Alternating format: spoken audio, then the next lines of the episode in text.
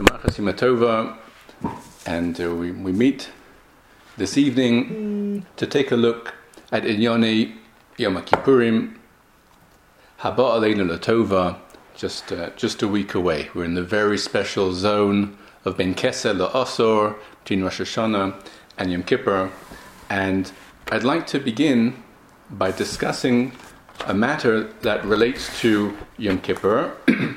it's a practical question in Eretz Yisrael, and by which I mean that uh, the general issue, of course, is uh, applicable uh, all over, but the specific question uh, is of practical relevance in Eretz Yisrael. But of course, things that are of practical relevance in Eretz Yisrael should be of uh, central interest and significance to, to Jewish people wherever they are. And it relates to the question of Ne'ilah.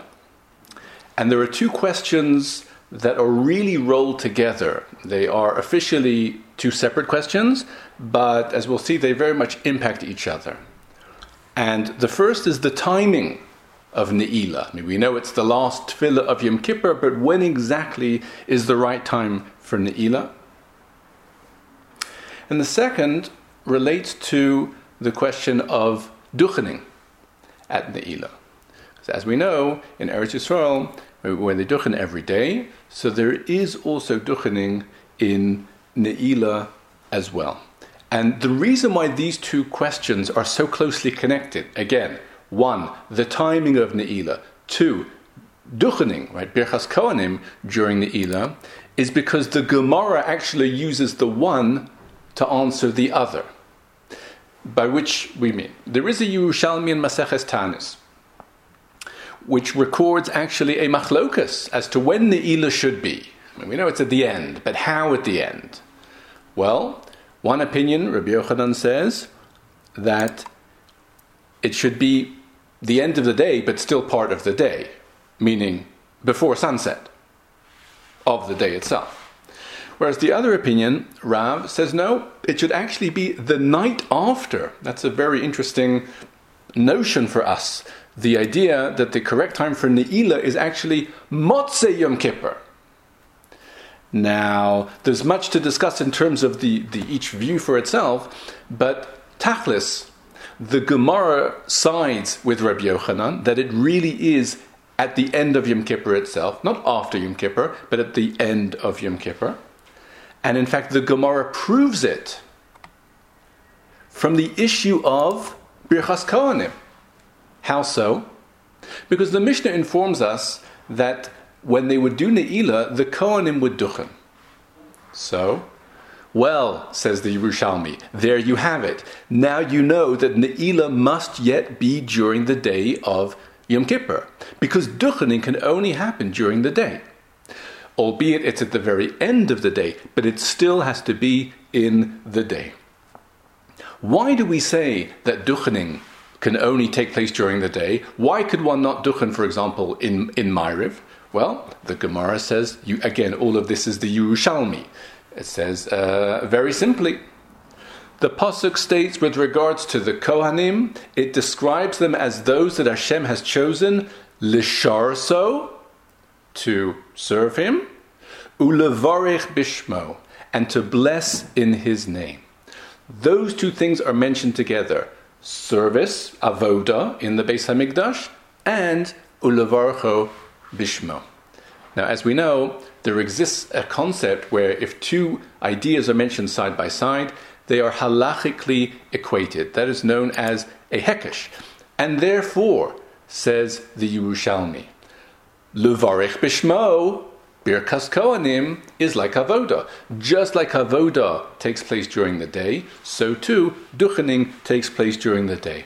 And therefore, to put that all together, if there's Duchening in the Ne'ilah, and Duchening can only take place in the day, then the Ne'ilah obviously also takes place during the day, not the night after Yom Kippur. And that is the ruling of the Shulchan Aruch, that uh, Ne'ilah is to take place yet while it's daytime.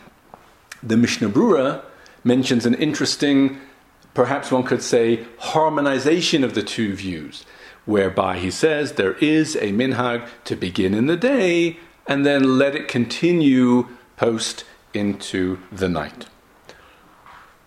What's interesting is, before we get back to the Duchening question, not everyone concurs with the Yerushalmi's conclusion that Duchening can only take place during the day.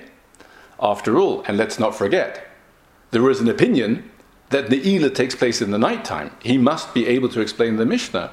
And indeed, the Maharil, who is a very major uh, Ashkenazi uh, force, halachic and uh, minhagic, the Maharil says that if the basis of when you can do duchening is the equation of Birchas Kohanim with Avoda, well, most of the Avoda was done during the day, but there was some avoda that was done during the night, the famous Hekter Chalavim ve'evarim, finishing off the putting the limbs from uh, from the uh, korbanos on the mizbeach, and therefore, even if we take this hekish, we take this equation and we say duchening, it must be like avoda, but there's avoda at night of sorts, so there can be duchening at night. That's a very interesting counterposition, even within the the duchening question itself. But be that, be that as it may, the accepted uh, position, as we saw from the Shulchan Aruch, is that indeed, if there is duchening, and when there is duchening, then then the needs, then it needs to happen before shkia, and that will inform on the time of ne'ilah. The question then is practically, what should one do? And what is the background to that question? Because when we say that duchening needs to take place during the day, it means before shkia, before sunset. Now, Ma'ariv on Motzei Yom Kippur is not going to happen at least 20 minutes or 30 minutes even after sunset. That leaves you with quite a gap of time. You had to finish Chazaras Hashatz, the Chazan's repetition by Shkia in order to get Duchani in. You're not going to daven Ma'ariv till a good 20, 20, 30 minutes later. So then what? How does one use that or navigate that uh, situation? And indeed, there are three minhagim in this regard. The first, I would say, is not for the faint of heart. But it is done in many communities. This is what they did when I was in yeshiva. I'm not sure if they still they still do that. And that is, after you finish Ne'ilah, meaning after you finish Duchening in the Ne'ilah, there's still one thing left Avinu Malkeinu. How long does it take to say Avinu Malkeinu? Well, it depends. Normally, not too long. There are a few verses that are said responsi- responsively, but it can take uh, two or three minutes, something like that.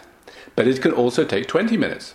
In other words, if every Avinu Malkeinu is said responsively and emphatically and in real time, then that is one response to how to get from Shkia to Tzeisa Kochavim. It's with Avinu Malkeinu, getting acquainted with Avinu Malkeinu in a way that perhaps one may not have done, uh, certainly to not, not to that degree.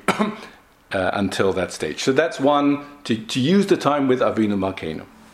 There is another a widespread minhag, I believe, again, and that is that in the Chazan's repetition, there are also uh, slichos, that is to say, there are also the, the Yud Gimel Midas HaRachamim, the seven times. That's really the, the, the, mainstream custom is seven times, each time with something. And that itself can take a good long while. Now, it's in the Chazaras Hashatz. However, it is possible, I mean, one needs to know exactly which parts this can be done, but those, those Yud Gimel Midas, the Slichos, can actually be detached and placed after Chazaras Hashatz. And therefore they go through the Chazan's repetition, including Duchening. They finish the Chazan's repetition and then they start with those Slichos, and that as well can take a good amount of time.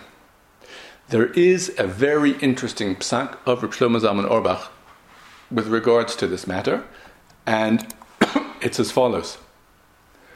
Between after Shkias HaChama, after the, the sunset, is a time that we call Bein twilight, roughly, we, we, if we would translate. And we treat it already as perhaps, perhaps night. However, there is an opinion, and you almost never hear of it, and good. But it's actually a bedrock halachic opinion that even for the 13 and a half minutes after Shkia is still really day. The Bein Hashmashos actually takes place in the blink of an eye at the end of those 13 um, and a half minutes. So now again, we're always very careful. As soon as it's sunset, that's it. We consider it to be already Bein Hashmashos for purposes of avoiding Isurim. But when it comes to mitzvahs that we otherwise m- might not be able to do, we do take note of it. And this was the ruling of Reb Shlomo Zalman Auerbach that it is possible to continue with the Chazaras Hashatz and do duchening until 13 and a half minutes after Shkia, something that you'd almost never hear about, certainly in mainstream Ashkenazi circles, uh, in any other setting. That was his psak, but it wasn't his entire response. And I think there's a lot to learn from the full response of Reb Shlomo Zalman Auerbach. So, with regards to how long after Shkia does one have for duchening, says Reb Shlomo Zalman, it's uh, 13 and a half minutes, which can make a big difference because then you're really just a few minutes away from, f- from finishing up, and the, one doesn't need to elongate or delay in any way for Ma'ariv. It's a, it's a major uh, breakthrough. But then Shlomo Zalman says something else, and that is it's true you have these 13 and a half minutes for duchening. And if you duchen within that time, good. And if not, then it's too late. But the ila should not be focused around duchening before those 13 and a half minutes. In his words, the chazan's eyes during Ne'ilah should be in the machzor, not on the clock. Which means the main thing at, in this juncture is to daven Ne'ilah as best you can. And if your the davening takes you past the 13 and you and then you're not able to duchen, so then you're not able to duchen. You'll have duchened earlier that day. But it can't be that the only thing that people are thinking about during Ne'ilah is when are we going to get to duchening? Is it going to be, perhaps one could say that the, the Gabbai can think about that, but maybe the Gabbai should also be thinking about Ne'ilah. So this was his, and there's a lot of chinuch, as is often the case with the Reb Shlomo Zalman's psakim that as much as he, he'll, he'll tell you the answer, but it'll also give you a way to, to look at things. In other words, it can't just be. The, the definition of Ne'ilah is not the tefillah that we try and finish before to 13 and a half minutes after sunset. I mean, that, there's more, there has to be more to say about Ne'ilah than that, and, and, and, that should be the focus. It uh, uh, brings to mind, very similar, but again, it's a whole, it, it, it, it's chinuch in, in, in psak. Someone uh, once came to Shlomo Zalman Auerbach and he asked him uh, a question that relates to people who are at the kotel, davening at the kotel. So, as we know, at the kotel there's many, many minyanim, and you've got your minyan, and, but there's a minyan to the right and a minyan to the left, and in front and behind. So the question is, you know, when when one hears certain things in the davening, you're meant to respond. You hear Kaddish, you're meant to respond. You hear Kedusha, you're meant to respond. So the questioner asked, What should I do if I'm davening uh, at, at, the Kotel? And then I hear from another minyan that they're saying Kedusha or Kaddish. So it's not my minyan, but, but I did hear it. So uh, you know, should I respond? Do I have to respond? Etc. and so forth. And there's many, there's many, uh, there's much to discuss about that. But the first thing Shlomo, Shlomo Zalman said to him is, if you're davening in your minyan, why are you hearing something from a different minyan? I mean, what's it got to do with you? You're, you're with your minyan. You, you shouldn't, you, sh- you, shouldn't be hearing anything else. So uh, that's, of course, how Shlomo Zalman would be. Uh, and he's just reminding people that it's not just this kaleidoscopic uh, experience where you, where you hear everything. You should be focused on what's in front of you, daven with your minyan, And, uh, and then, of course, what, whatever the answer to that was, he then explained what you should do, but, but not without, again, that, that drop of chinuch in that way. So these are, are very interesting, really halacha lamaisa questions with regards to Ne'ilah. Um, again, as we said in, in Eretz Yisrael, we began with Ne'ilah. I'd like to come back to Ne'ilah. But, but before that, I would like to move on to actually discuss an aspect of the laning on Yom Kippur morning, and by the laning I mean the Kriyas HaTorah and the Haftarah.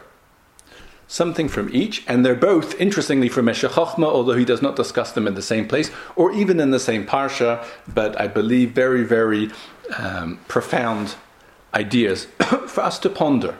And the first relates to, to the laning for Yom Kippur morning. And as we know, the laning is the Avodas Yom Kippurim. It's the beginning of Parshas Acharei Mos, which goes through the whole thing. Ve'lavash Haron, ve'hizah, and, and he'll do this and he'll do that. The special Avodah of Yom Kippur is discussed in the beginning of Acharei Mos. But before we get to the, the special avoda, there is a posuk of introduction. It's from Acharei Mos. Acharemos what? Or Acharei Mos who? It's Acharemos Shnei B'nei Aaron. The, the, lead in or the background to this whole discussion of how Aaron can and can't, and when he can and can't, go into the Holy of Holies and do the special avoda, which leads into Yom Kippurim, it was all um, triggered it, historically on, on, a basic level by the death of Nadav and Avihu, who tried to go into the Kodesh HaKadoshim and it wasn't appropriate, the conditions weren't appropriate, the time wasn't right, and etc. and so forth, and they were punished. And, as a, and ap, apropos of that punishment comes the discussion of how it should be done. So that's very interesting because one of the first uh, sets of names that we hear on Yom Kippur morning is the sons of Aaron. Now, as we said, it's possible to relate to that as, as incidental, as if to say it's really just technical, it's background, they died, and, and, and that leads into this discussion. But it doesn't really have that much to do with me on Yom Kippur. It's possible to think that. However, the Zohar is famous for saying that the two sons of Yom Kippur are, pardon me, the two, sons of Aaron are very much connected to Yom Kippur. And and go so far as to say that it is proper and correct on Yom Kippur morning when you hear those words, Acharei Moshe b'nei Aaron, a person should mourn the passing, should grieve the passing of, uh, of Aaron's two sons, of Nadav and Avihu. And that, of course, if we wish to take that seriously, as we should, requires a lot of contemplation. Why is it important to mourn the, the death of the sons of Aaron? And moreover, how is one meant to go about doing that? In other words, we're, we're, we're sorry that they died, but we're not grieving over them eh, over anyone else more than anyone else, or why should we? Why is this so important? In other words, the Zohar is saying it's the, it's the thematic introduction to the Yom Kippur laning, is the death of Aaron's sons. It's not incidental, it's core. But how is it relevant at all? And this question is not, is not raised by the Meshech Chochmah, but I believe it will be answered by something that he says.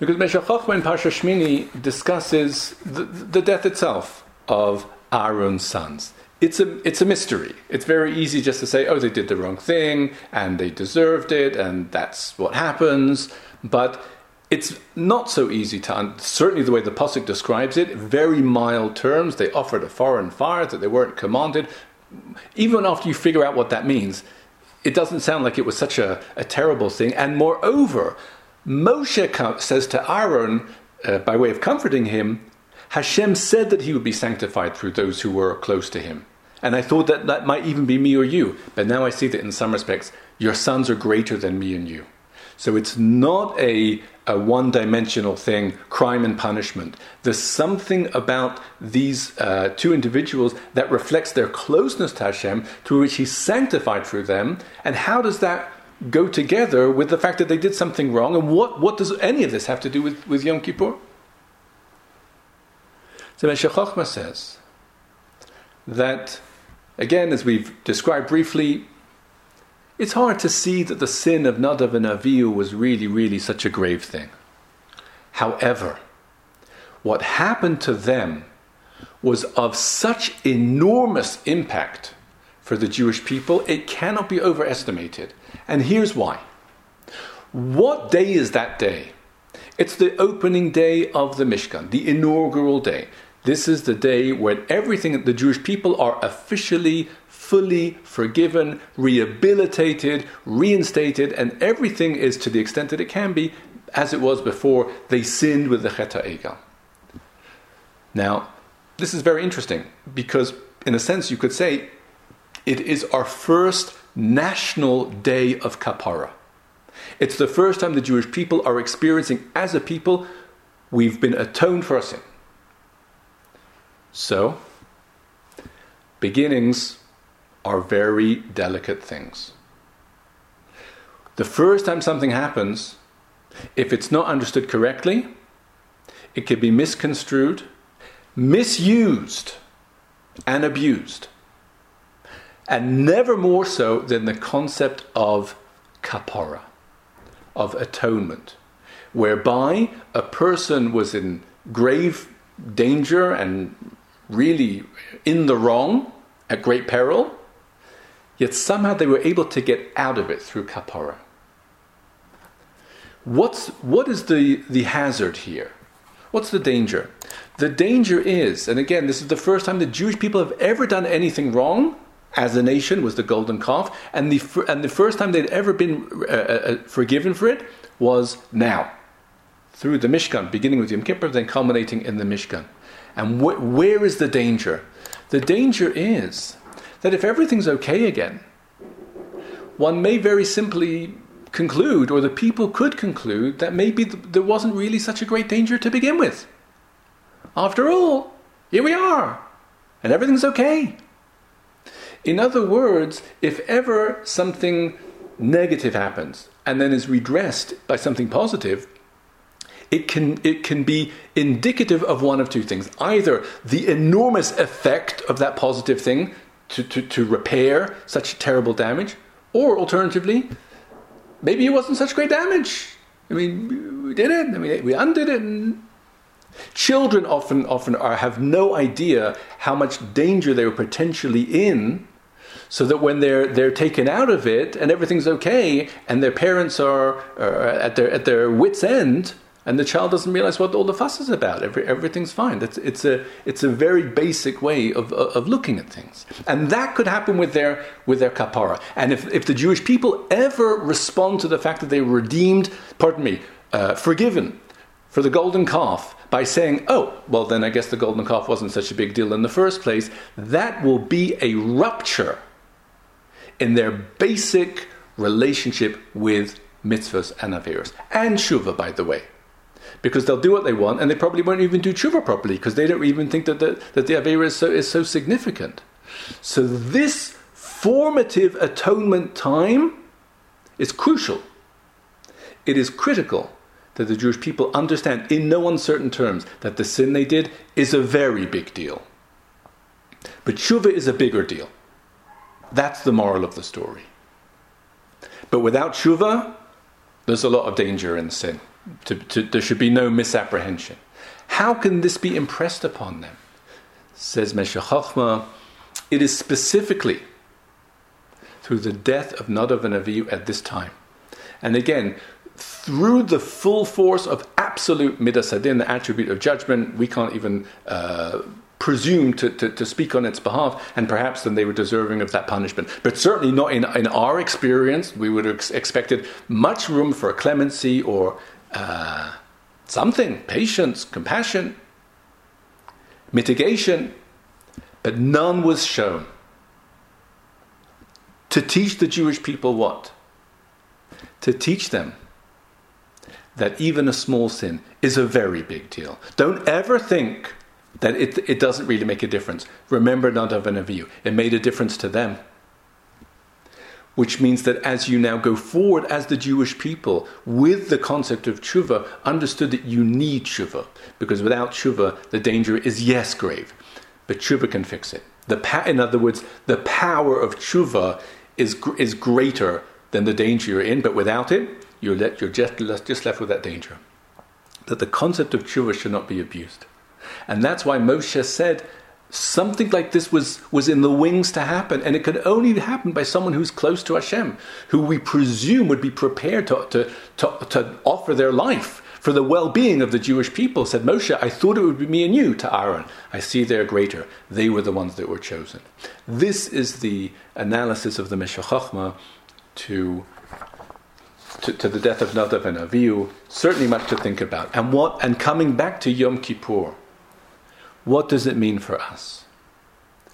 I think this is the reason why the Zohar says that, that when, you, when you just hear the mention of the death of Nadav and Avihu, you should, you should feel sad. Why should you feel sad? We didn't know them. They died a long time ago, and I'm sorry, but I'm not, I'm not extremely sorry. I'm not, I'm not in mourning. But says the Zohar, but maybe you should be. Because they died for a reason. They died so that the Jewish people shouldn't make a mistake about tshuva, shouldn't misuse and be, be flippant about it. Because, it's, because sin and repentance are a very serious business. So why should a person mourn? Because if a person thinks, well, maybe that's the type of mistake that I would have made. Maybe I wouldn't have been so deep in my vision. Maybe I would have thought, oh, you do a sin, and you do tshuva, and it's all okay, and it's never really such a big problem in the first place. Maybe it's for people like me that Nadav and Avihu were killed. And, and that's, that's a very sobering thought. And not only is it, in a sense, cause for grieving, but really that's the moment in the laning where, where we need to be to, to f- affirm our resolve that we will not make the mistake, that their, that their deaths should, should lead to us getting it right.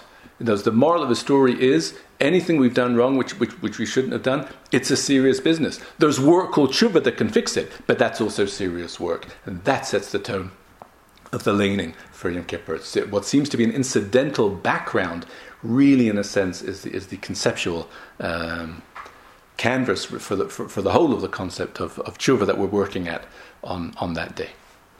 So this is um, using, in a sense, the, the comment of the Meshech Chochmah in Parsha Shmini about Nadav and Avihu. But from there, I would like to go to a comment that the Meshech Chochmah himself makes, meaning overtly about Yom Kippur, and it's in Parsha Acharei Mos, and it's about the Haftarah.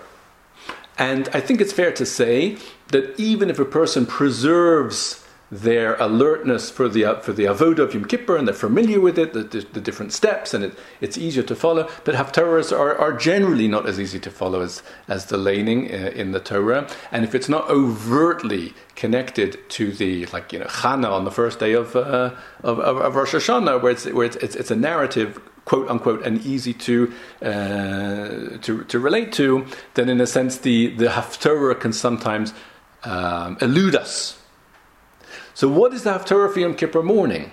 And why is it Haftarah for Yom Kippur morning? Well, it's from the Navi Yeshaya, Perik Nun Zayin, right? Yeshaya chapter 57, and it starts uh, uh, V'amar Solu Solu, and and probably I think the simplest understanding of why it is chosen as the Haftarah for Yom Kippur is because it, it voices on the part of the people saying that we fast and you don't seem to care or you don't seem to listen. It doesn't seem to help us. To which Hashem's response is, yeah, because it doesn't make a difference to you. And you just continue to do all the things that you were doing anyway, so that's not really what, what we're talking about.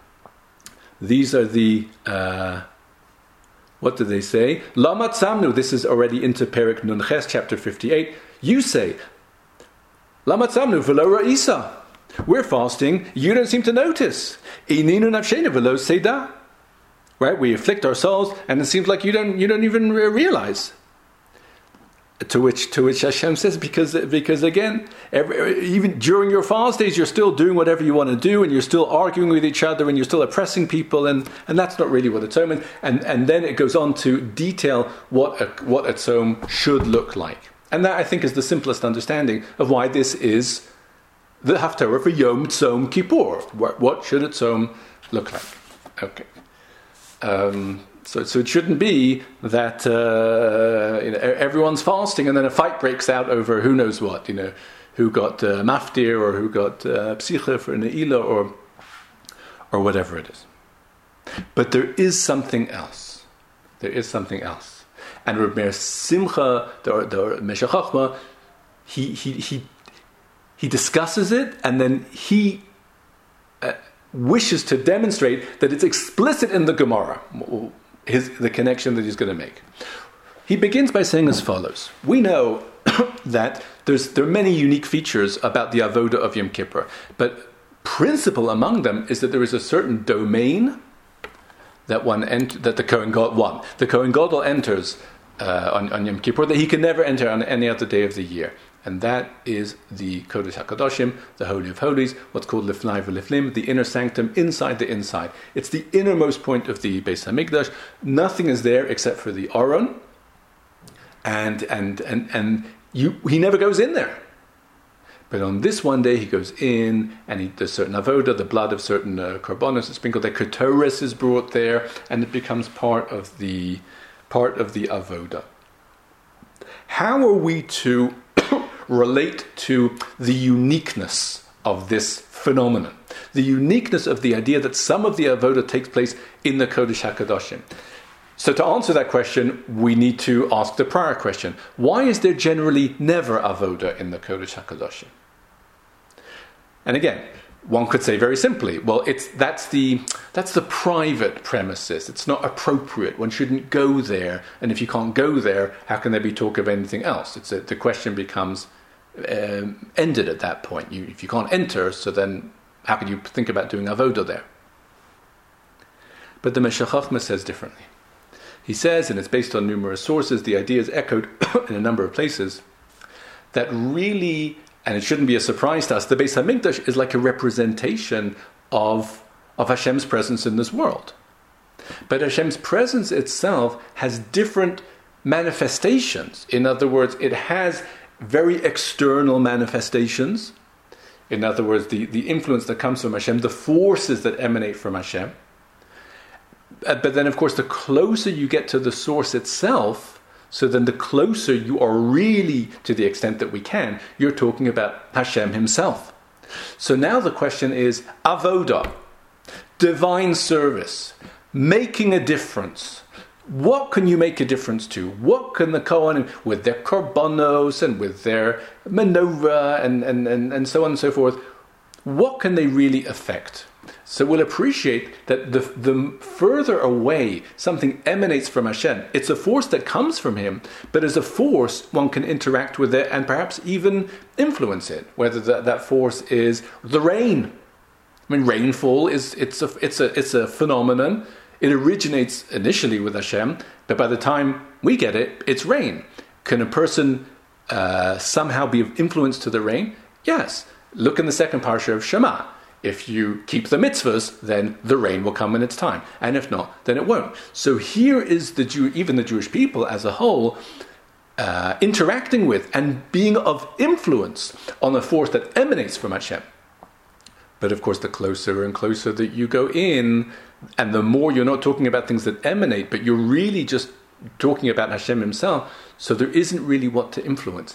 And that's why, because you can't influence Hashem Himself, that's why all of the avoda in the Beis Hamikdash it takes place in the outer courtyard, and then even some aspects of the avoda in the in the sanctuary, but never inside the inside, because all of those other domains they represent things that emanate from Hashem, and you can you can impact them, but you can never impact Hashem Himself. So there's never avoda in the Kodesh Hakadoshim where the where the aron representing the divine presence itself is. That is the situation as it pertains throughout the year. And then comes Yom Kippur. And what happens on Yom Kippur? Hashem lets the Kohen Gadol into the Kodesh HaKadoshim. But what is he doing? He's not just granting him a private audience, which is, which is profound enough. But it's more than that. What Hashem is saying is, on this day, I wish for you to relate even to me myself. Again, as close as we can say that that uh, what's represented in the Kodesh Kodashim, even that is Hashem Himself, but it's closer than anything else. And I want you to perform avoda there, because even even I am affected and appreciative of your avoda. Even I, not just the forces that come out from me, but even me myself says Hashem. That is the full impact of the concept of, of doing avoda in a place where there is only Hashem Himself. And what does this represent? Says Meshech Chochmah. What are we seeing here? Because it's not true. In other words, you cannot affect Hashem himself. So what is Hashem doing by having the Kohen relate to him as if as if he is impacting Hashem? What is that? That is Hashem's humility. In other words, the reality is there's nothing anyone can do that will affect Hashem himself. However, Hashem, in his humility, says, I'd like you to do, I'd like you to, to, to do the avoda before me directly. It will make a difference. It will make a difference to me. So he's taking the infinitely transcendent and the beyond and making it very accessible.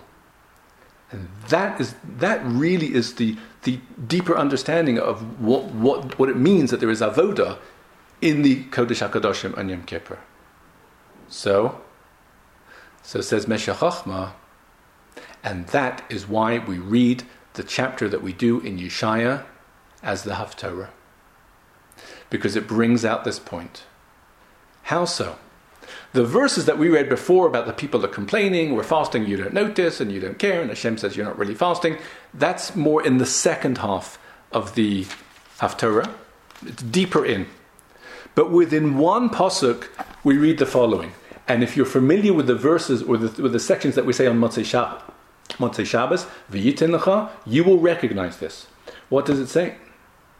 Kicho amar Rambanisa, so says Hashem, elevated and exalted, Shochen ad v'kadosh shemo, dwells forever, his name is, is, is holy. Marom v'kadosh eshkon, I dwell with that which is elevated and holy.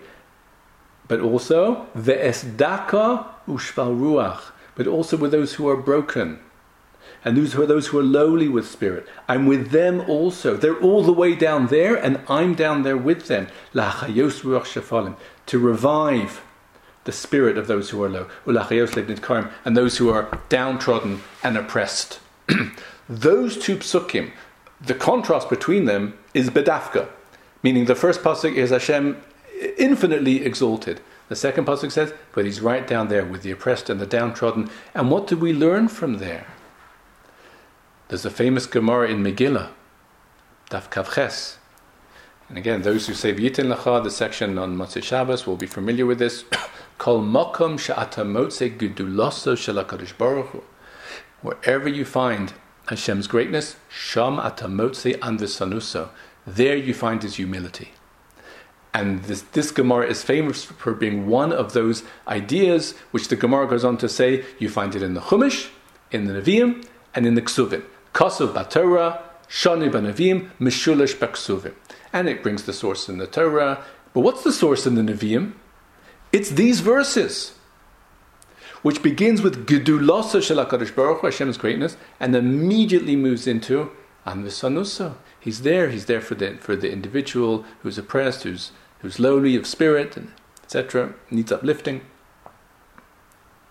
So, says Meshech Chochmah, so the Haftorah, the theme of the Haftorah from the very beginning, is Hashem's humility. And that's why it's the Haftorah of Yom Kippur. Because there is Yom Kippur is the day where this is expressed in the extreme. How? By allowing our avodah to take place in the Kodesh HaKadoshim. Here is Hashem, infinitely beyond anything that, that a person can impact, and Hashem says, Please do the avodah for me. It will make a difference. What is that?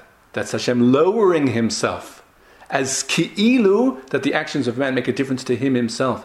And that's the, that's the theme of the opening of Torah. And the reason why I think that's the Torah, says Meshech Chochmah, is because where is the source of this idea that where you find Hashem's greatness, you find His humility, where does that all come from? From Megillah Daf Kavches. What's it doing in, in Maseches Megillah Daf Kavches?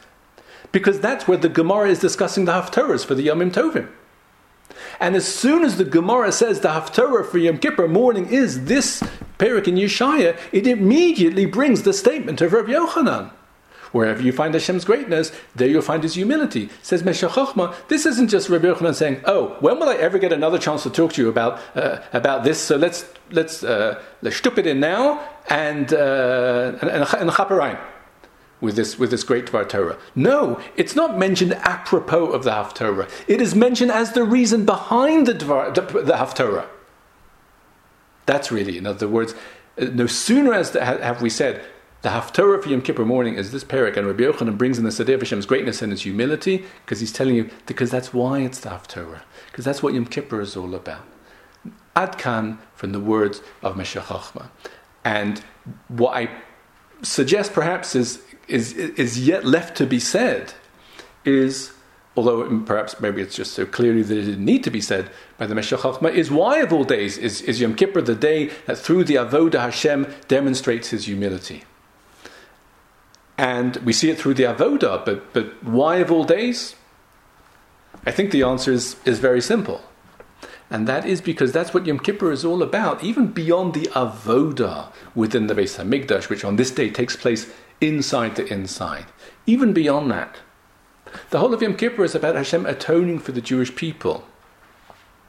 Atoning for the Jewish people who, over the course of the year, have been repeatedly ignoring him, affronting him, offending him, uh, violating his words, not the whole time, but, but, but a good amount of the time. And, and now they're sorry. And we all know ourselves, really lahavda, what it's like if a person has uh, offended us uh, you know, so many times. Sometimes even once we'll do it, but certainly if they're a repeat offender, and and and then and now they come, it's there's there's issues here. It's a kavod issue. It's a, it's a it's a matter of honor. It's a matter of dignity, and and which are watchwords for for, for ego and uh, pride.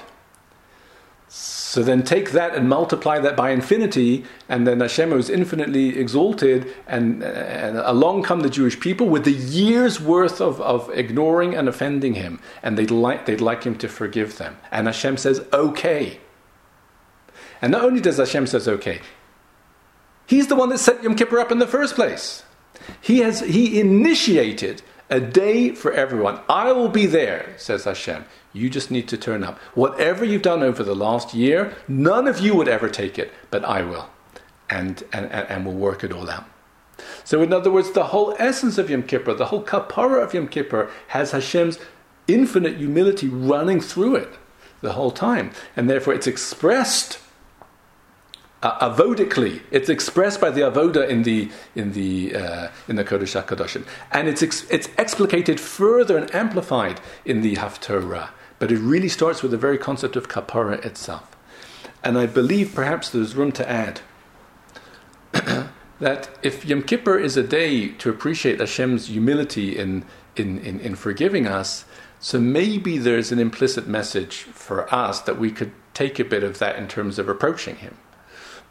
Because Hashem exercises more humility in forgiving us than we do in asking for forgiveness. That's also a matter of pride. That's also a matter of ego. It's also a matter of stubbornness, whereby we like we like to think that we always do the right thing. To admit that one made a mistake is, is not so easy, and that's really where tshuva begins with that that that epiphany it's not even an epiphany. It's it's it's a break. It's because it's an emotional breakthrough. It's not a, a, disco- a, discovery of understanding. It's there the whole time, but we're just not prepared to make that switch and say, "I made a mistake, and I'm sorry, and and and and please, will you forgive me?" That requires its own dose of humility. But but what that means is the enemy of tshuva. The enemy, because Yom Kippur is a day of tshuva. What's the enemy of tshuva? The enemy of tshuva is not sin I mean, sin is the beginning of tshuva. I mean, uh, it's, that's done already. So, what's the enemy of tshuva? The enemy of tshuva is, is stubbornness and, and, and conceit and hubris and ego and pride and all of those things. So, who's going to help us? Because Nebuch, we need help. Who's going to help us? Hashem says, I'll help you. Today is a day of humility. Look what I'm prepared to do for you. So maybe you can also do a little bit. If Hashem is prepared to ex- exercise infinite humility from on high, from up there, then maybe we can exercise a, a bit of humility from down here. And if we do, we're on the way. And then we meet in the middle, and then Yom Kippur can happen. So this is a very um, wonderful and I believe meaningful way of relating to that aspect of the avoda and what it says about Yom Kippur from Hashem's point of view, from Hashem's part, and also uh, hopefully from our part as well. We speak about uh, entering, just some final thoughts as to, to, to accompany us, Hashem, in, in, in, the days ahead. But we speak about the Kohen Gadol entering Lefnai Lefnim. What's the Holy of Holies is called Lefnai Lefnim, inside the inside. And there's another element to this, and I believe it ties in, uh, dovetails really very beautifully with uh, what we were discussing last week about Rosh Hashanah, about the Akedah, what it says. Rosh Hashanah is a day of identity, and, and, and how, we, how we're prepared to identify ourselves. And that's how it begins when we're being judged on Rosh Hashanah. But as we move from judgment to atonement, and of course, they're connected, but they're not the same so the concept of identity is equally crucial.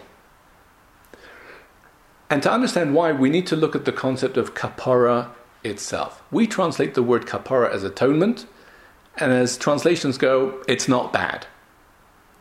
But, what, but to understand how kapara works, we need to go to its root meaning. The root meaning of kapara is actually discussed by Rashi in Parshas Vayishlach, way before Yom Kippur ever came on the scene. And Rashi explains that the word lechaper means to wipe something away. And that is a very profound, not surprisingly, statement because you can only wipe something away if it, if it is extrinsic to the thing you're wiping it away from and it's there on the surface. If something has managed to insinuate itself into the fabric of, of, of something else, you could, you, there's no wiping away. It's not a distinct entity, it's through and through. Dyed in the wool. So, where does kapara begin? Where is the ability that things are wiped away? Where does that start? It starts by us being prepared to take our mistakes and see them as things that are extrinsic to us, external to us. And this itself also, some, some of our mistakes are quite beloved to us. We have sentimental connections with them. We may have idealized some of them, which makes it difficult to back down from and say, but no, that's, that is not me. And it doesn't define me. And it doesn't become me. It's something that I'm carrying. I do not absolve myself of responsibility for this act, but I do not identify with it. And if you and if you can take away something that that's not me, so then please take it away. What we need, the, what what vidui is, and it's very interesting uh, uh for what it's worth. We talk about vidui as expressing something in, in speech. But expressing means to bring it to the outside. That's what it means to express. And that's exactly what we're doing. We're taking it and saying, I did it. I'm not saying I didn't do it, but I, but I do not identify with it. And it's, I would like to leave it to be collected and removed.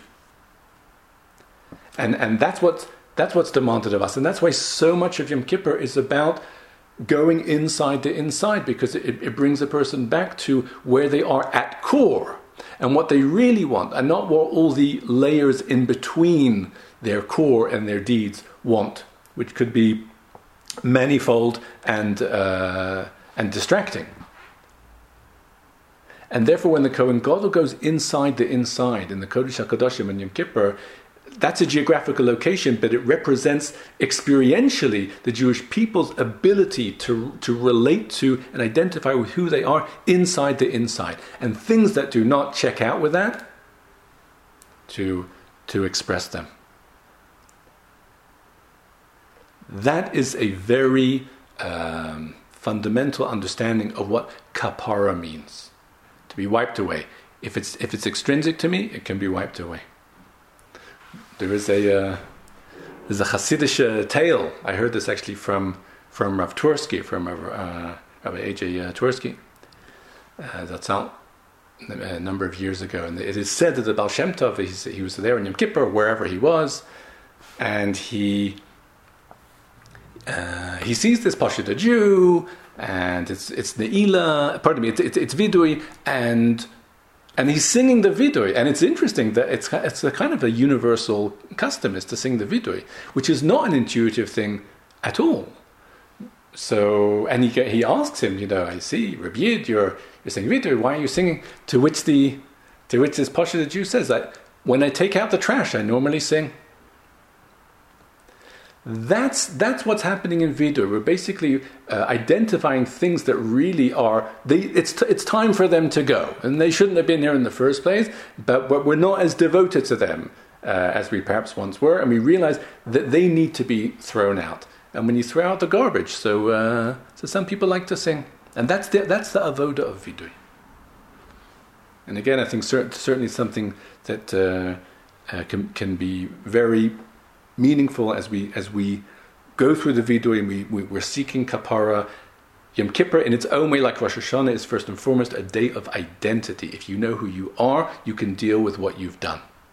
Because you have to know which of the things you've done are part of who you are, and which of them are just things that you've done, and which you're prepared to say goodbye to. And achar dvarim ha'ele, if we can come back to ne'ilah which is where we started, but fitting also to, to end with Ne'ilah. And what's very interesting about Ne'ilah, aside from the, the, the, the, halachic understanding of what Ne'ilah is, not just when it's said, but, but what is it? No other Yom Tov has this fifth tefillah except for Yom Kippur, and there's much to talk about that. But what's very interesting is that the, the tshuva content within Ne'ilah also differs from from the other tefillahs. In other words, eh, and, and in fact, if, if it's the first time you ever do Ne'ilah, you can get a bit of a shock, and even the second or third time, because we're conditioned through Ma'ariv and Shachris and Musaf and Mincha, and we know we know what the vidui looks like, and we know the structure, and we know the the, the flow, and then and, and then Ne'ilah is not like that. By which we mean that the the defining paragraphs of Ne'ilah, the distinctive paragraphs of Ne'ilah, are those two long paragraphs where we start to talk about tshuva.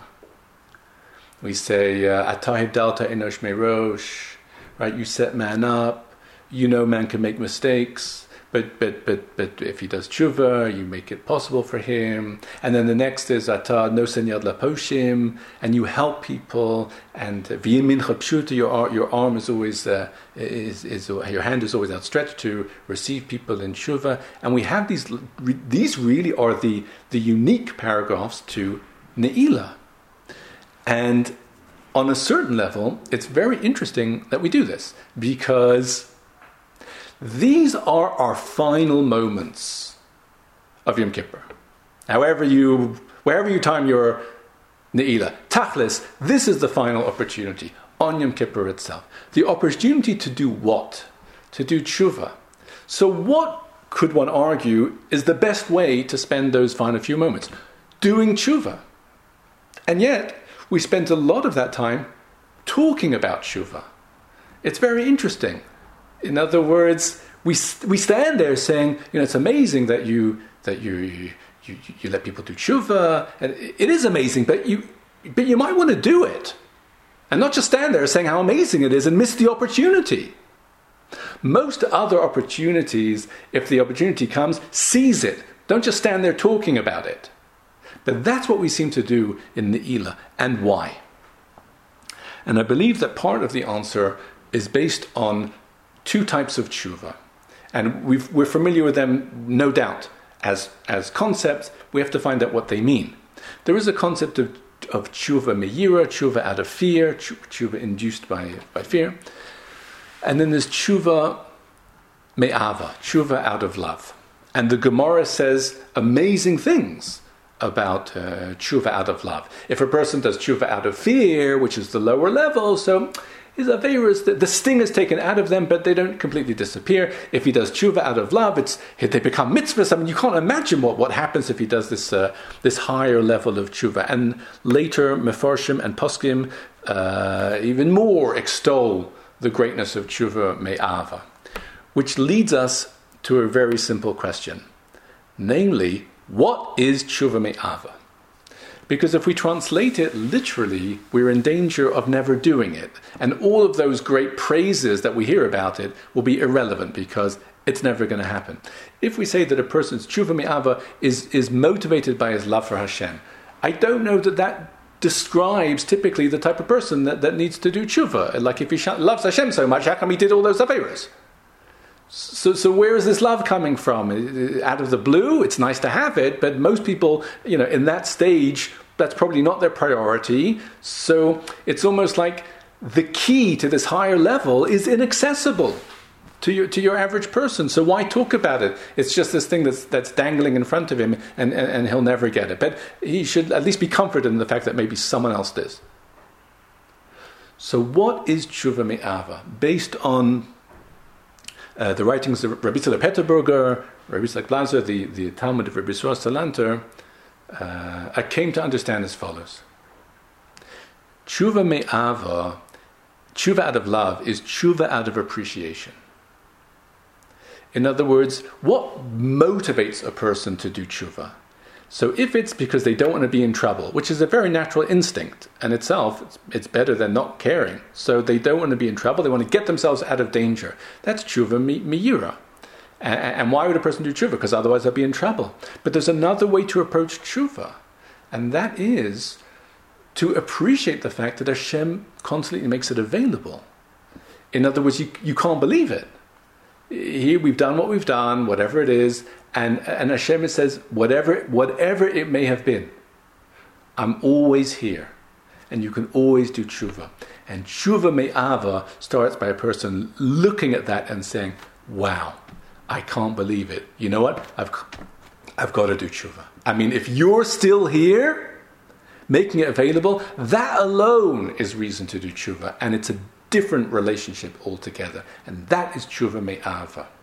I believe that the reason why these final moments of ne'ilah are spent in appreciation of tshuva, and of course, don't forget to do tshuva, but their in appreciation of tshuva is to ensure that no one leaves Yom Kippur without doing tshuva me'ava. Whatever your motivation may have been over the course of the day, Ma'ariv, Shachris, Musaf, Mincha, everyone has their, their uh, ideas and plans and the reason why they, they, they do the things they do, and uh, it's natural to want to get out of trouble, and it's acceptable, etc., and so forth, comes Ne'ilah and says, this whole thing has to be elevated. Don't leave Yom Kippur without appreciating tshuva. And that we do with those two paragraphs. We basically say to Hashem, we can't believe it. It's unbelievable every year and you reach out first and you know that it's difficult for us and etc and so forth you're always there. Here we are. Here we are in tshuva. We can't not respond to that. And that is tshuva me'ava. And that is how the uh, the day of Yom Kippur ends